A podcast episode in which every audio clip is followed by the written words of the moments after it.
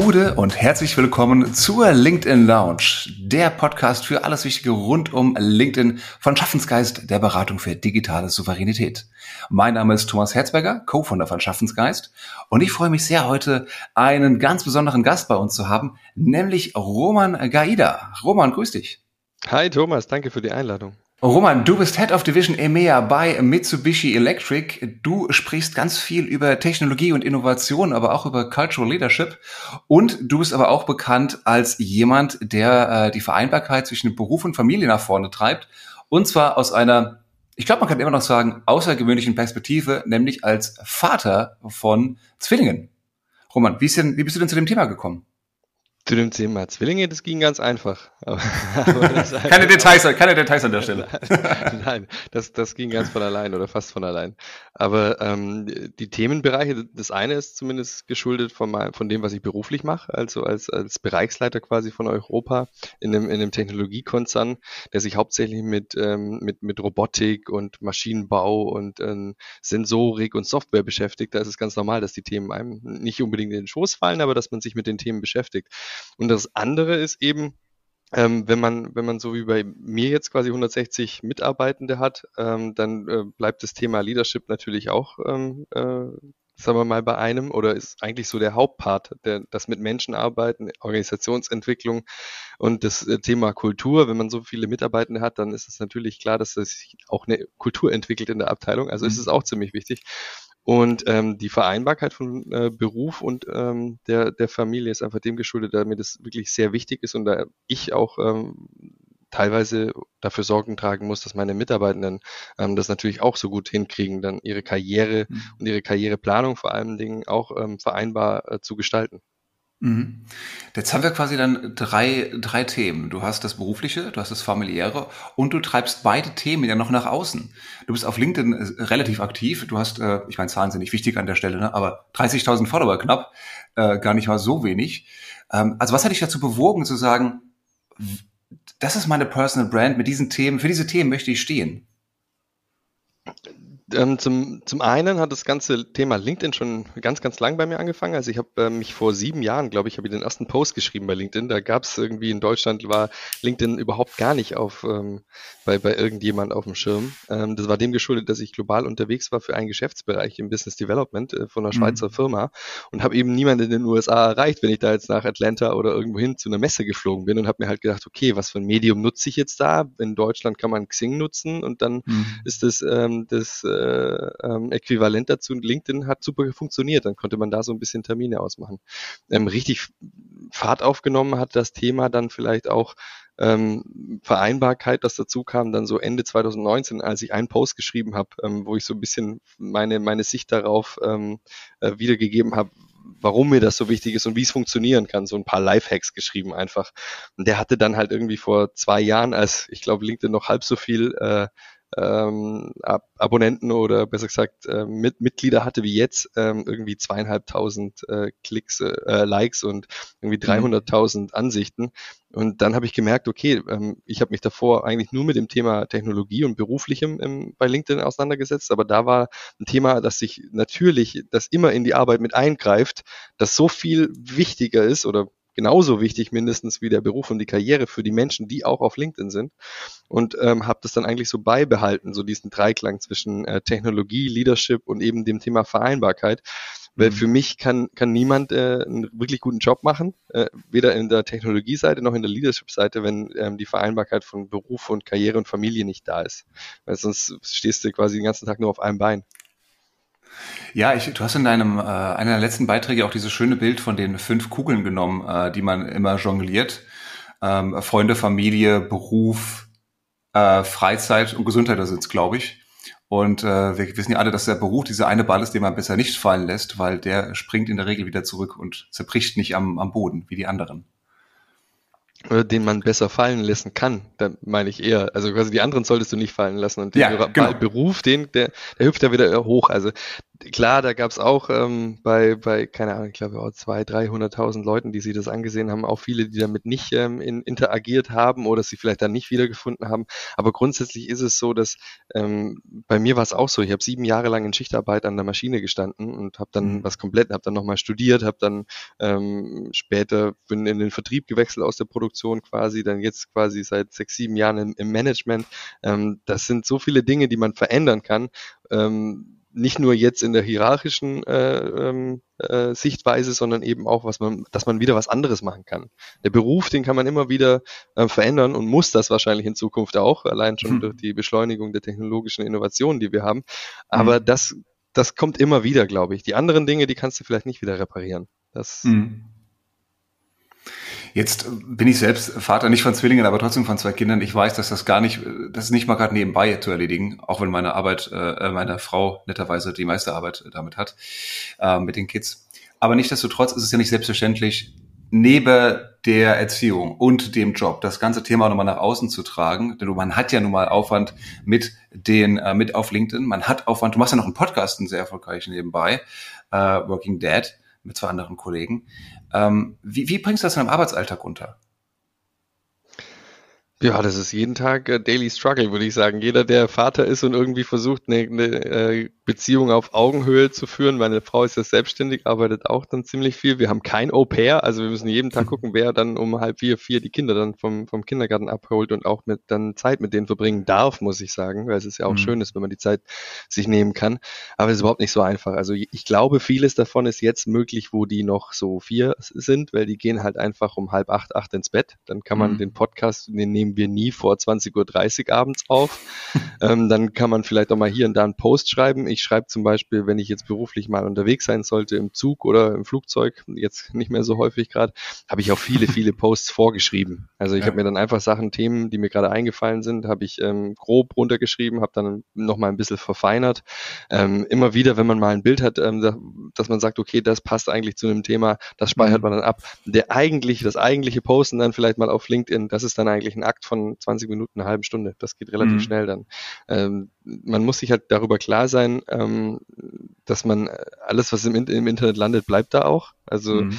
und dass man äh, vielleicht auch eine gewisse Authentizität ähm, bewahrt, die äh, dann nachher im, im echten Erleben sich nicht so krass unterscheidet. Also ich weiß, jeder kennt das, ja, lernt irgendjemand auch beruflich im Internet vielleicht kennen, trifft den dann und dann denkst du dir, das ist komplett anders wie das, ja. liest immer. Das, das glaube ich, das muss irgendwie passen. Also ich würde mich nicht trauen, ähm, darüber zu schreiben, ähm, wenn ich nicht auch dafür stehen würde. Zum anderen mhm. finde ich LinkedIn ist auch eine gute äh, interne und externe Marketingquelle. Zum Beispiel bei mir, ich kann 160 Mitarbeitende nicht immer erreichen. Trotzdem glaube ich, dass sich, ähm, dass sich eine Nahbarkeit äh, einstellt, wenn man quasi auch über solche Themen dann bei LinkedIn schreibt, wo man einfach ähm, Bezug herstellen kann. Vielleicht kann nicht jeder mit meiner Position dann sagen, okay, da kann ich mich jetzt irgendwie reinversetzen, aber in das Vatersein schon. Und in dem Moment, wo du interagierst, wo du sagst, ähm, da kann ich mich, den, den verstehe ich. So, so jetzt, ich glaube, ich weiß, wie der so ist, wenn, wenn er ja. noch nicht nicht oder sie noch nicht mit mir gesprochen hat, ähm, glaube ich, dass man eine gewisse Nähe schafft, auch ähm, zu den eigenen Mitarbeitenden, wenn man quasi äh, in dieser Art und Weise Social Media nutzt. Ja. Äh, das wollte ich dich ohnehin fragen. Äh, erlebst du, dass du da anders wahrgenommen wirst, gerade im Kollegenkreis? Jetzt bist du im großen Konzern, da wird sicherlich jemand auf dich zukommen und sagen, ach ja, äh, den Roman, den kenne ich von seinem Podcast her. Hat das dein Arbeitsleben verändert? Mal so, mal so. Also ich glaube, die meisten, die meisten sagen es nicht zu mir. also ähm, das äh, ich würde nicht sagen verändert, ich glaube ähm, viel nahbarer gemacht. Dass, ähm, zum Beispiel gerade beim Thema Elternzeit ähm, ist es oft so, dass ähm, Väter das Problem haben, dass sie vielleicht sich gar nicht trauen, zu ihrer Führungskraft zu gehen und zu sagen, ähm, ich möchte Elternzeit nehmen oder ich habe das und das Problem ähm, zu Hause, ich muss jetzt irgendwie vier Tage Woche machen oder ich muss früher nach Hause. Dass ganz viele, vor allem Väter, äh, Angst haben, dann nicht als ähm, leistungsfähig dazustehen oder nicht als ähm, nicht genug ähm, Interesse am Job oder an der Karriere zu haben. Und in dem Moment, wo ich mich natürlich dann ähm, so in Anführungszeichen oute, dass mir das Thema wichtig ist, mache ich eine Tür auf. Das heißt, ähm, mhm. Mitarbeitende können viel einfacher zu mir kommen.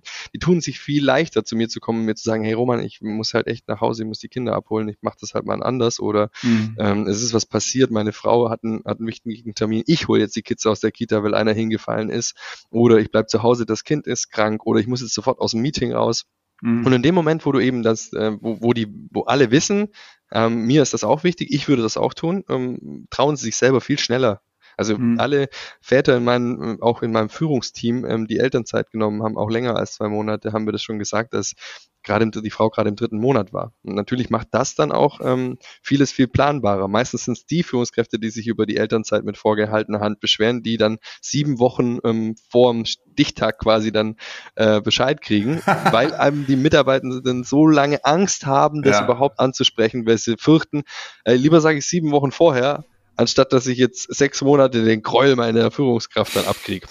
Und das ist dann eben dann so eine selbsterfüllende Prophezeiung einer Führungskraft, weil mhm. ich sage, dass El Elternzeit ist alles Mist, dann mhm. nimmt es einer sieben Wochen vorher und es haut natürlich die komplette Planung durcheinander. Mhm. Dann habe ich natürlich wieder erfüllt bekommen, was ich, was ich mhm. eh schon davon halt. Und wenn du halt sechs Monate vorher Bescheid weißt, gibt's total easy, das mhm. einzuplanen, auch in sechs Monats oder ein Jahres Elternzeit. Das geht alles dann. Hast du genug mhm. Vorlauf. Und deswegen, ja, ähm, wird anders wahrgenommen, aber der, aber sehr, sehr positiv. Ähm, die andere Sache ist, beim Podcast sind mir schon witzige Sachen äh, passiert, dass mich beim Joggen jemand angesprochen hat ähm, und gesagt hat, ich kenne deine Stimme, machst du einen Podcast? Und ähm, das ist dann schon ein bisschen komisch gewesen. Hast du während dem Joggen dann gesprochen oder warum hat er deine Stimme wiedererkannt? Ja, das war so ein Jogging-Training. Ich habe so ein, einmal die Woche jetzt mir so ein, so ein Lauftraining. Ähm, mitgemacht in der Gruppe, ja, wo halt so durchgewürfelt und da habe ich, hab ich halt mit einem mich unterhalten und der andere fragt mich dann, hey, hast du einen Podcast so mit Väter und so. Ja. Sehr cool. Ähm, ich erinnere mich gerade zurück an, an die Zeit, als ich meine Elternzeit genommen habe. Da war ich auch noch festangestellt tatsächlich. Und ich kann auch sagen, das war nicht einfach, sowohl in der Wahrnehmung bei den äh, Kollegen, bei den Führungskräften, als auch für mich selber, weil es natürlich schon äh, ein gewisses Leistungsanspruch an deine, an deine Arbeit hat, hast und dir jetzt selber erstmal klar werden musst, wo sind deine Prioritäten. Von daher kann ich mir das sehr gut vorstellen, dass das, was du sagst, absolut wahr ist, wenn ich jemanden habe, wo ich weiß, da ist Verständnis, dann fällt mir das viel, viel leichter, über das Thema zu reden. Und umso leichter fällt es jedem, damit einzupl das einzuplanen. Ähm, würdest du sagen, das ganze Thema Vereinbarkeit Beruf, Familie hat sich gerade für Väter in den letzten Jahren stark verändert? Absolut ich meine, wir haben ja vor, im Vorgespräch schon mal kurz darüber gesprochen, dass äh, Vereinbarkeit natürlich ein Teilthema von, von mir ist und dass ich natürlich viel bespiele, dass viele sehen bei LinkedIn und dass es in meiner Welt natürlich auch um viele andere Dinge geht. Aber gerade Führungskräfte, die jetzt zum Beispiel nicht so viel ähm, darüber gesprochen haben und äh, nicht ähm, auch nicht darüber gepostet haben, vielleicht bei LinkedIn, glaube ich, haben festgestellt in der Pandemie, was sie daheim eigentlich alles verpassen. Also das ist, mm. ähm, mm. dass du vorher ja. vielleicht, okay, ich war arbeiten, dann bin ich immer um halb sieben heimgekommen, habe eine halbe Stunde mit den Kids gespielt, danach waren die im Bett. Das war das Bild, das du vorher hattest und vielleicht hattest mm. du auch als Vater gar keinen Vergleich, wie es anders wäre. Jetzt kam die mhm. Pandemie, die, Men die, die Väter sind zu Hause und merken, dass es so viele kleine Situationen an, an, am Tag gibt und im Leben von Kindern, die man eben verpasst, wenn man dann denkt, man hat nur Quality Time am Wochenende. Mhm. Was übrigens auch ein interessanter Mythos ist, dass das, also Quality versus Quantity, da kann ich mal noch was anderes drüber erzählen. Aber es ist auf jeden Fall so, dass sich das verändert hat, weil die Leute wissen, was sie daheim verpassen und eben das auch vielleicht nach zwei Jahren Pandemie nicht mehr so missen möchte, möchten wie vorher. Mhm. Merkt ihr das auch als Arbeitgeber, dass es ein Anspruch geworden ist bei potenziellen Bewerbern? Ist das etwas, was du als Führungskraft immer wieder auch erlebst in den Gesprächen? Absolut, wenn man jetzt der Forsa-Studie glaubt, ähm, der äh, von Compadres, ähm, die, die Fät, das Väternetzwerk genau von Volker Beisch in Auftrag gegeben hat, dann steht da drin, dass ähm, 67 Prozent der, der werdenden Eltern ähm, also noch nicht Eltern sind, aber wenn sie mal Eltern sind und keine Vereinbarkeit von Beruf und Familie in ihrer Firma möglich sein sollte, dass sie dann kündigen würden. 67 mhm. Prozent. 67 Prozent, wow. Also würde ich schon behaupten, dass wenn wir in einem Arbeitnehmermarkt sind, in dem wir jetzt ja. uns gerade befinden, wo sich die Leute sowieso schon den Job aussuchen können, zum Teil, wenn sie gut ausgebildete Fachkräfte sind, dann würde ich auf jeden Fall sagen, dass ich jemand, dem das Thema wichtig ist, ähm, Vereinbarkeit mhm. äh, von äh, Familie und Beruf, äh, dass der natürlich ähm, sich umguckt und woanders hingeht. Mhm. Und wenn wir sowieso schon durch die äh, äh in Rente gehenden Babyboomer ähm, mhm. Äh, Fachkräftemangel äh, noch schlimmer erleben werden in Zukunft. Wenn wir dann noch die 67 Prozent verlieren, die kündigen, dann ist dann, dann ist so Vereinbarkeit auf einmal kein so ein nice to have mehr, sondern ein harter Faktor im Wettbewerb um, um Talente. Und dem, ich mache es nicht nur deswegen, weil es mir auch, mir ist es ja auch sehr ähm, persönlich sehr wichtig, aber natürlich hat es auch einen, ähm, einen Vorteil im Recruiting. Also ich mhm. weiß jetzt schon, dass die letzten zwei Jahre LinkedIn bei mir dafür, dazu geführt haben, dass viele Leute gesagt haben, hey, bei euch möchte ich arbeiten selbst bei gleichem Gehalt, ähm, Wechsel, wo man eigentlich immer sagt, da würde die mindestens 10, 15 Prozent drauf haben, sind die dann zu uns gewechselt, weil sie ein, einfach gesagt haben, ähm, ich, ich will in so einem Unternehmen, wo das so gesehen wird, arbeiten. Das ist cool, das ist Wahnsinn, weil wir erleben es ganz häufig in Gesprächen mit unseren Kunden, dass es heißt, ähm, wenn wir jetzt noch auf LinkedIn aktiv sind und hier uns noch mehr zeigen und so weiter, dann hat es eigentlich, kostet das erstmal primär Zeit und bis wir überhaupt mal Vorteile sehen, das ist quasi kaum, kaum messbar, wenn überhaupt. Ähm, aber gerade, dass du jetzt, der nicht in der HR-Abteilung arbeitest wie du, ähm, wenn du als Multiplikator dienst, als Botschafter für das Unternehmen, ist natürlich ein absolut grandioser Effekt dabei. Ja, und es ist natürlich auch immer so, ähm, die, das möchte ich auch immer, betone ich auch immer, die HR-Abteilung ist nicht das, wie, der, wie die Kultur im Unternehmen aussieht.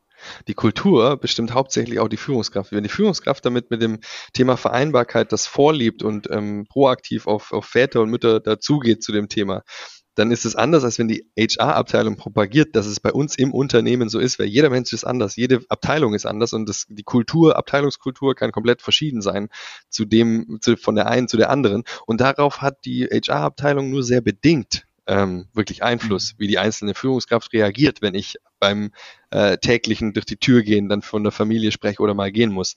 Da mhm. glaube ich, kann man sich natürlich ein schönes Familienimage basteln, aber äh, in, als Firma, als Unternehmen und HR-Abteilung.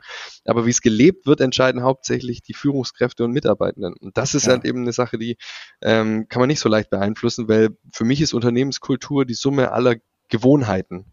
Also jede Art von Reaktion auf eine Aktion zum Beispiel ist eine äh, bestimmt die, die Unternehmenskultur. Und da glaube ich, dass eine HR-Abteilung nur bedingt, vielleicht mhm. in der Auswahl von Führungskräften ähm, Einfluss drauf nehmen kann. Aha. Ähm, ich erinnere mich daran, wir haben mit äh, Ben Hamanus von HubSpot genau darüber auch gesprochen, über das Thema Unternehmenskultur. Ähm, bei HubSpot gibt es wohl auch eine, ein Leitbild, ein Mantra könnte man sagen, das haben die abgekürzt mit Heart. Ähm, und da steht dann jeweils die äh, fünf wichtigsten Leitmotive dabei. Gibt es was Vergleichbares bei euch auch? Absolut. Wir haben uns ähm, vor, als wir uns jetzt, ich bin jetzt fünf Jahre bei Mitsubishi Electric und ich würde sagen, vor vier Jahren so ein bisschen im gleichen Atemzug wie der ähm, te technologischen oder digitalen Transformation, die wir uns auf die Fahne geschrieben haben, haben wir eben bilateral angefangen, die Kultur weiterzuentwickeln. Das ist eben, wenn man die Menschen nicht mit, mit, mitnimmt, kann man die technischen Tools auch nicht wirklich richtig umsetzen. Das, ich habe dann schon öfters mal gesagt, dass eigentlich so eine digitale Transformation ähm, 90 Prozent Mensch ist und nur 10 Prozent Technologie, weil mhm. wir müssen auch die Anwender nachher im Endeffekt umsetzen.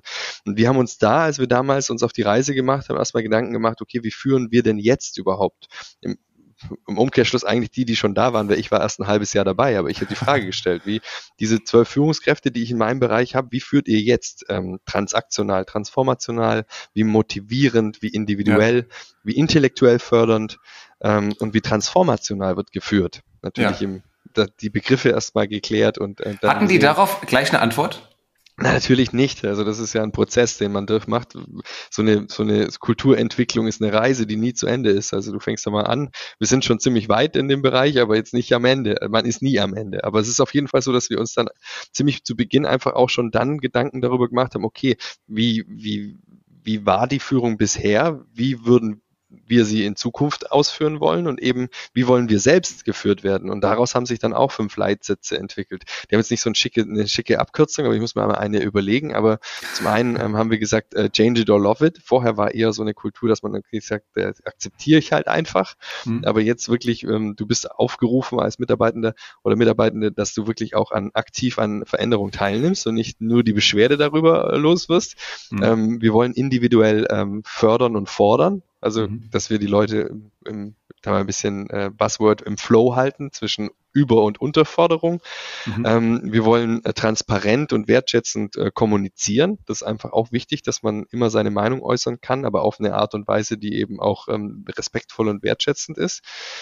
Und ähm, am Ende entscheidet sich äh, wir vor ich, dass wir, wenn halt individuelle Ziele da sind, dann werden die natürlich von der Führungskraft im, im Entwicklungsplan mitbedacht, aber im, im Großen und Ganzen sollten wir als Team funktionieren und da geht dann das Wir vor dem Ich.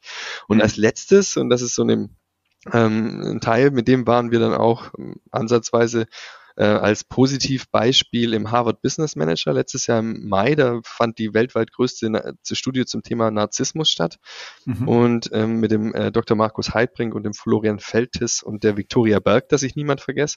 Aber da waren wir dann quasi äh, mit drin mit einer, mit dem Erschaffen der Feedback-Kultur, die wir aufgebaut haben, die wirklich auf No Blaming abzielt. Also wir suchen niemals nach ähm, der Schuld in, in der Person, sondern immer an der Sache und wie können wir es besser machen. Und das haben wirklich so etabliert, dass ähm, wenn man narzisstische Züge hat, dass man sich bei uns gar nicht wohlfühlt, weil jeder so, weil jeder so ehrlich miteinander ist. Das klingt tatsächlich sehr, sehr ausführlich. Ähm, ich bin ganz bei dir, dass diese digitale Transformation vor allen Dingen im Kopf anfängt. Erfahrungsgemäß, je komplexer etwas ist, desto mehr kommt es auf den Menschen dann doch an und auf das Miteinander. Ähm, da bin ich ganz bei dir. Äh, wie, nochmal rein operativ, wie, äh, wie ist das gestartet? Dass du jetzt das LinkedIn für dich entdeckt, hast es benutzt, hast deine ersten Beiträge veröffentlicht. Ähm, war das irgendwann mal ein Thema mit der Company, dass du es quasi abklären, dir freigeben lassen musstest? Quasi vielleicht auch bevor der, der Mehrwert klar war? Das ist eine, das ist eine, das ist eine sehr ähm, ähm, schwierig zu beantwortende Frage. Wie kann ich die jetzt beantworten, ohne dass ich nicht ins Messer laufe? Möglichst diplomatisch, genau. Möglichst diplomatisch. Also ich, ich, also es wurde am zu Beginn habe ich habe das ja meine mal ähm, meine vielleicht auch ein bisschen Extraversion ja schon mitgebracht. Also es ist ja nicht mhm. so, dass ich jetzt bei hier ähm, beim Unternehmen angefangen habe und nicht schon so war. Ich habe das mhm. ja teilweise mache ich das jetzt ein bisschen mehr, weil es auch Sinn macht zum Teil. Aber ich habe das ja auch schon mitgebracht und am Anfang war es jetzt nicht unbedingt, ähm, wurde es nicht unbedingt gefördert. Ähm, äh, mittelfristig war es dann so, dass sogar mein Profil dann abgedruckt wurde in der internen Mitarbeiterzeitschrift mit dem, mit dem ähm, quasi Verweis darauf, wie man denn äh, möglichst gut sein Profil aufbauen kann, anhand von meinem Beispiel. Also von Was? dem, ja, nicht so toll, lass das mal lieber, bis zum, guck mal, genau so muss das machen. Also da hat sich schon eine ganze Menge in, intern gedreht, aber die Marina mhm. Zayat war aber auch, die habe ich bei uns ins Unternehmen eingeladen, die war bei uns, mhm. hat eine Vorstellung gemacht in, in dem Bereich. Mhm. Ich kann äh, bei mir im Team sagen, wir haben das sehr ähm, etabliert und haben dann quasi auch die Mitarbeitenden bei uns in der, im Bereich ähm, wirklich aktiv unterstützt, äh, die, die, die LinkedIn-Profile ähm, aufzubauen, mit Profilbildern unterstützt, mit wirklich äh, Fotoshootings dafür unterstützt und äh, wir nehmen die da wirklich mit und unterstützen die, die, die quasi die ähm, Company-Influencer mhm. quasi dabei. Ist das bei euch ein, so ein rein formloses Programm oder hat das schon äh, Struktur und ähm, quasi auch einen Zeitplan, einen Lehrplan, Meilensteine oder ähnliches? Mm, es, ich glaube, es könnte immer mal besser sein, weil, im, sagen wir mal, in unserem ähm, Gebiet, im Bereich ähm, CNC und Maschinenbau, ähm, ist es jetzt vielleicht nur ein teilweise gutes Tool. Also es ist ein sehr gutes Tool, um einfach Kontakte zu knüpfen und im, mhm. im, in einem Netzwerk zu bleiben und auch ähm, internationale Kontakte besser zu halten. Mhm. Aber es ist nicht nur unser Hauptmedium, ähm, um Kunden zu erreichen. Und deswegen würde ich sagen, es, ist, es muss immer ein Mix da sein. Es ist, ähm, es ist komisch für eine Firma, die da nichts macht ja. Aber du musst auch nicht über omnipräsent sein, zum Beispiel, weißt du? Also mhm. nicht in unserem. Ich glaube, da ist B2C zum Beispiel wichtiger, aber im Endeffekt treffen auch im B2B ähm, die Entscheidungen Menschen. Von dem mhm. her wichtig, aber auf eine andere Art und Weise. Ein bisschen mehr mhm. Understatement, ein bisschen mehr mit ähm, Produktmix, keine Klonkrieger erschaffen, wie die Marina äh, auch äh, zu sagen pflegte. Und ähm, ich glaube, du kannst es dir nicht mehr leisten, da nicht zu sein. Aber du musst es halt gut machen und dosiert machen. Mhm. Finde ich äh, einen schönen Ansatz eigentlich. So eine, eine leichte, merkliche Zurückhaltung, dass man merkt, oh, da steckt noch mehr dahinter. Die könnten mehr machen, die haben es alle drauf, das sind schlaue Leute, aber sie haben noch was Besseres zu tun. Ja, und vor allem, du kannst ja die persönlichen Profile dann wieder nutzen. Also das ja. ist jetzt, was ich gesagt habe, war für die, gilt für die Corporate-Seite. Ich hm. kann natürlich äh, jede Woche was posten, sollte natürlich nicht jetzt komplett aus dem Rahmen fallen und irgendwelche ähm, Szenarien oder irgendwelche Leute propagieren und, und hm. unterstützen, was, was unbedingt, nicht um zu sagen Mainstream, weil bei LinkedIn sollte man auch seine eigene Meinung haben, aber man sollte niemand damit schaden und auch keine ähm, keine Menschen denunzieren aus solchen Seiten, sowieso nicht. Nein. Und ähm, da kann man viel Gutes damit tun und ich glaube, da muss man verantwortungsvoll damit umgehen, vor allem in so einer Position wie, wie meiner jetzt. Ja. Und ich glaube, vieles, was eben auf so einem Corporate ähm, Account nicht möglich wäre, die menschliche Ebene und Komponente mit reinzubringen, das können dann die Mitarbeitenden tun. Und ich glaube, dieser Mix aus zurückhaltendem Understatement, Corporate Profil plus eigenen ähm, äh, internen Influencern, die das mit Bedacht und auch können ähm, und gerne jeden anderen dazu einladen und anleiten. Mhm. Ähm, wie man so schön sagt, äh, Anglizismus empowern, ähm, mhm. dann funktioniert das ganz gut. Ich glaube, der Mix macht's. Ja. Was sind da eure Learnings? Was sind so zwei, drei Fallstricke, die man vermeiden sollte? Gerade wenn man so startet. Ich glaube, es ist wichtig, zu den Leuten klarzumachen, dass das wirklich jeder sieht. Also, dass das dann nicht vielleicht nur ihre eigenen ähm, Follower sehen oder Kontakte sehen, wenn man irgendeine Firma verlinkt, dann sehen es nämlich gleich vielleicht alle in dem Netzwerk der, des Unternehmens. Ja. Und ich glaube, ähm, dass LinkedIn immer noch ein, ein Business-Netzwerk ist. Also ich versuche immer die Relation zum, zum Beruf ein bisschen herzustellen ähm, ich glaube, jetzt das Essen zu fotografieren und sagen, ich war heute lecker im Mittagessen, das ist irgendwie ähm, nicht ganz Instagram. Da werden wir viele jetzt auch widersprechen und sagen, hey, LinkedIn ist Social Media und da kann alles rein.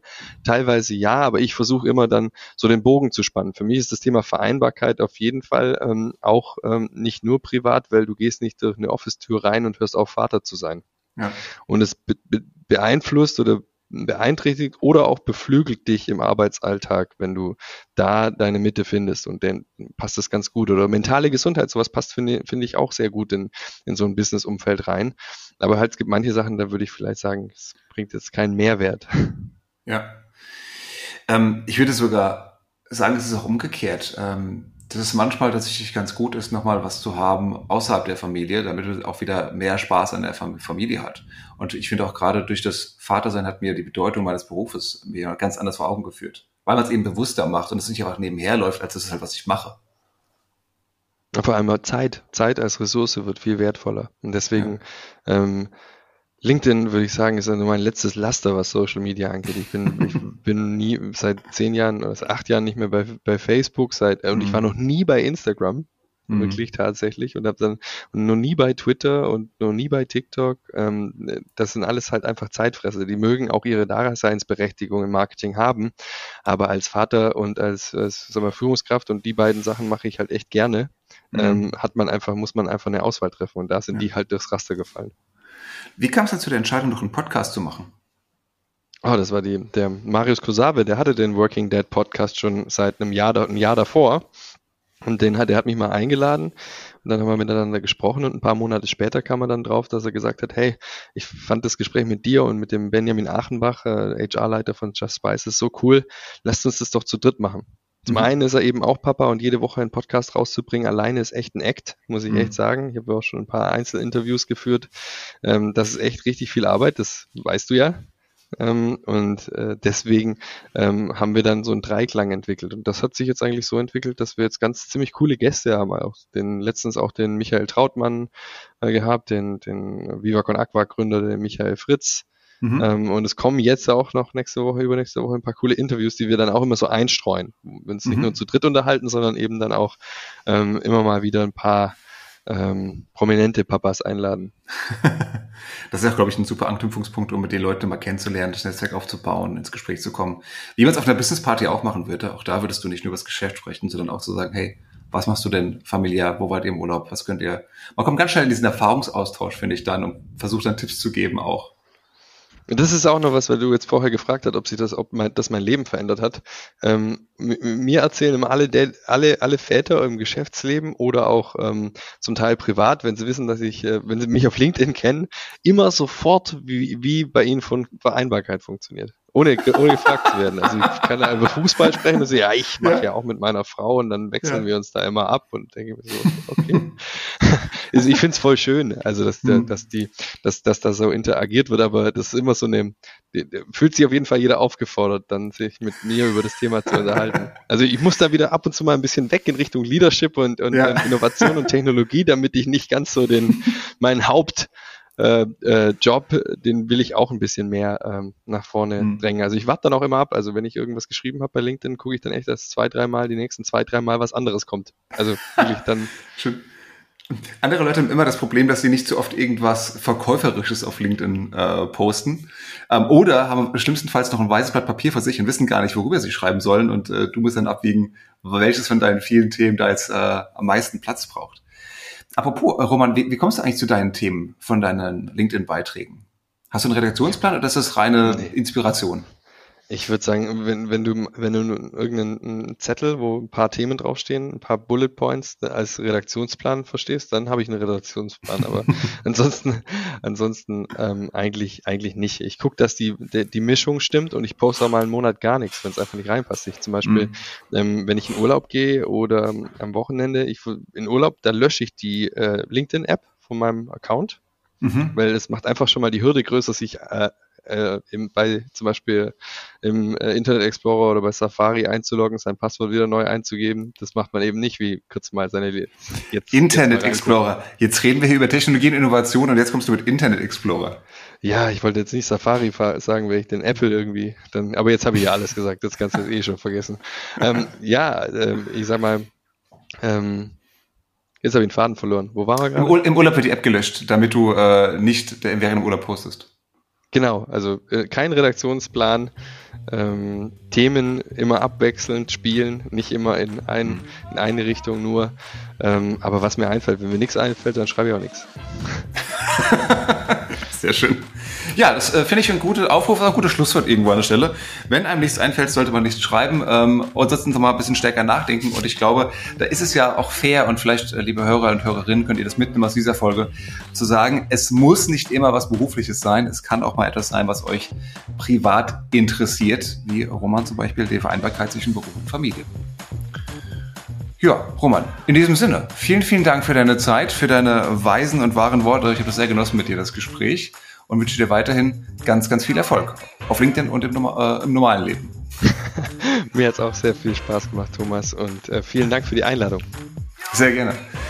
Das war die aktuelle Folge der LinkedIn Lounge. Wir haben gesprochen mit Roman Gaida, Head of Division EMEA bei Mitsubishi Electric und außerdem ein Co-Host des Podcasts Working Dead. Er spricht über Technologie, Innovation, Leadership und die Vereinbarkeit zwischen Familie und Beruf. Liebe Hörerinnen, liebe Hörer, wenn es euch gefallen hat, erzählt es gerne weiter. Wenn nicht, behaltet es gefälligst für euch. Wir freuen euch, äh, uns auf das nächste Mal. Bleibt uns gewogen. Tschüss.